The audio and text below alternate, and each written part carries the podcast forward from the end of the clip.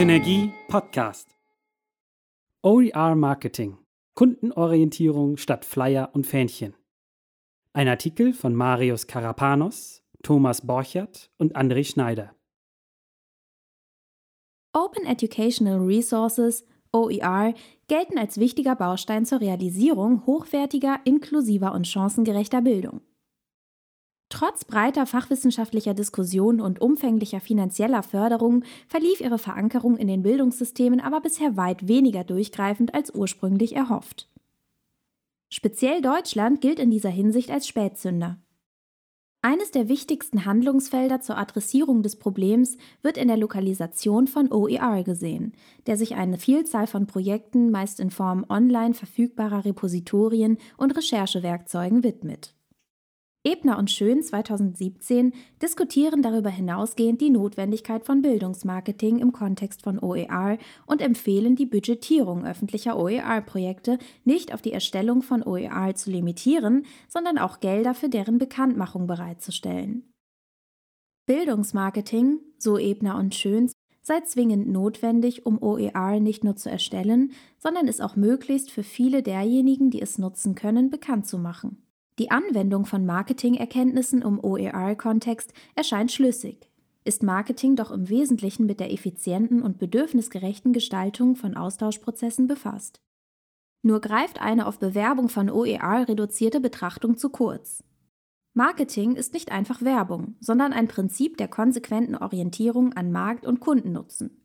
Kommunikation ist dabei nur ein mögliches Handlungsfeld, neben das nach der klassischen Systematisierung der Marketinginstrumente auch Preis, Produkt und Distribution treten. Der Fokussierung auf Kommunikation liegt die implizite Annahme zugrunde, dass die auf dem Markt verfügbaren freien Lernressourcen bereits hinreichend geeignet sind, Kundenbedürfnisse zu befriedigen und das sogar besser als konkurrierende Angebote. OER-Kundinnen und Kunden sei dies jedoch nicht bewusst. Den beiden wesentlichen Kundensegmenten, also Lehrenden und Lernenden, stehen heute aber eine Vielzahl von Lehr- und Lernressourcen auf dem Markt zur Verfügung. Dies reicht vom klassischen Lehrbuch über YouTube-Videos bis hin zur interaktiven Smartphone-App. Zwischen diesen Angeboten besteht ein Wettbewerb. Ob sich aus den spezifischen Attributen von OER aus Kundensicht komparative Vorteile gegenüber Alternativangeboten ergeben, die dann letztlich zu einer Nutzungsabsicht führen, ist offen. Kundenorientierung in OER-Projekten. Der Zusammenhang zwischen Kundenorientierung und Unternehmenserfolg ist heute hinreichend geklärt und mit dem Ansatz der Customer Centricity belegt.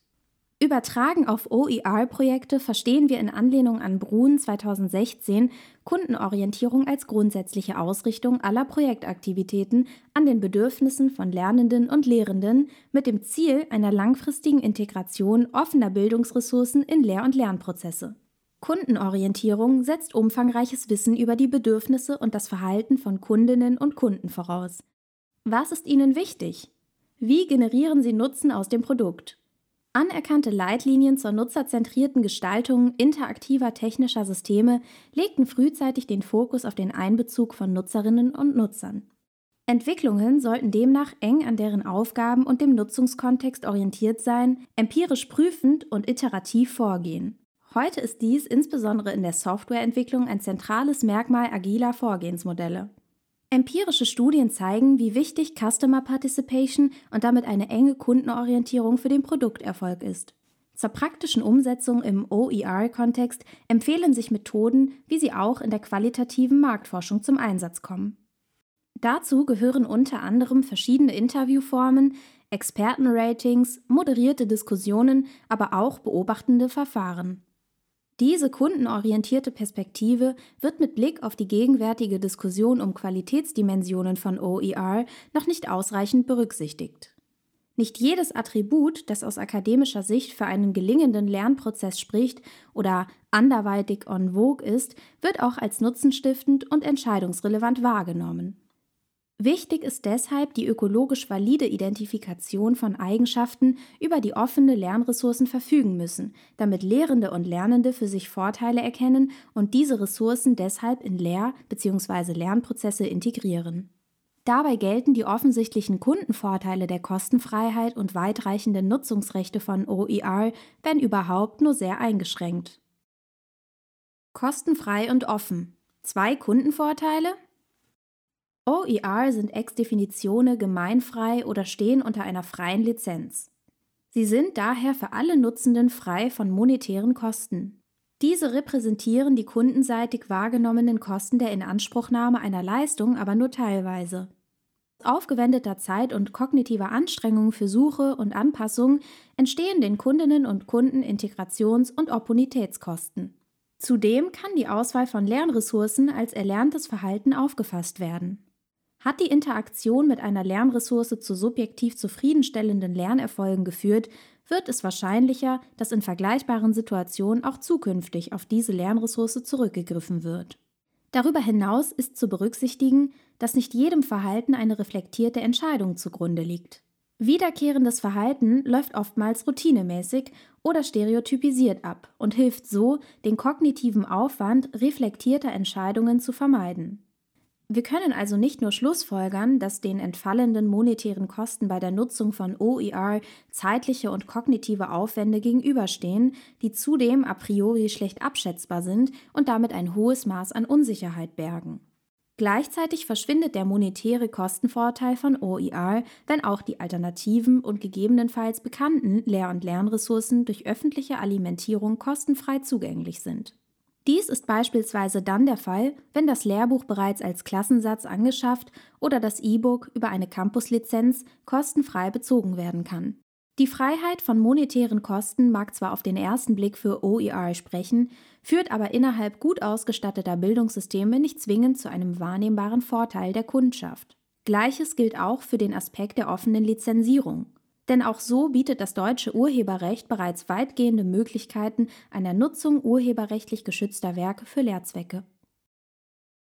Qualitätssicherung als Produktpolitik Ziel der Produktpolitik im Marketing ist die Abstimmung des Leistungsprogramms auf die Generierung von Kundennutzen. Da die Gesamtheit angebotener offener Lernressourcen nicht von einer zentralen Managementinstanz vorgegeben wird, sondern auf dem Prinzip der verteilten Produktion und des freien Austauschs basiert, kommt der Qualitätssicherung eine hervorgehobene Rolle zu. Zwar erscheint es kaum möglich, auf diese Weise ungeeignete Lernressourcen vom Markt fernzuhalten, dies gelänge nur in strikt redaktionell gepflegten Repositorien. Explizite Gütekriterien können aber Designprozesse unterstützen, indem sie keine evaluative, sondern eine generative Anwendung finden. Die Einführung von Instrumenten zur Qualitätssicherung in OER-Projekten ist deshalb ein wichtiger Ansatz für mehr Kundenorientierung. Eine empirische Überprüfung ihrer prädiktiven Validität zur Vorhersage von Akzeptanzverhalten ist aber essentiell. Unabhängig davon werden die aufgestellten Qualitätsattribute je Kundensegment und Nutzenszenario in ihrer Bedeutung erheblich variieren. Dies muss sich in einem noch zu erstellenden Qualitätsrahmen für OER niederschlagen. If it's not on Google, it doesn't exist. Der Entwicklung dedizierter Recherchewerkzeuge für OER stehen aktuell Forderungen von Nutzerinnen und Nutzern nach einem Zugang über allgemeine Suchmaschinen gegenüber. Gerade die erfolgreiche Distribution gilt im Marketing aber als Hygienefaktor und muss deshalb eine Schlüsselposition in der Diskussion um OER einnehmen. Erfahrungen aus dem Marketing zeigen zudem eine zunehmende Convenience-Orientierung der Nachfrager. Dabei umschreibt der Begriff Convenience, inwieweit die Nutzung eines Distributionskanals als bequem und leicht empfunden wird.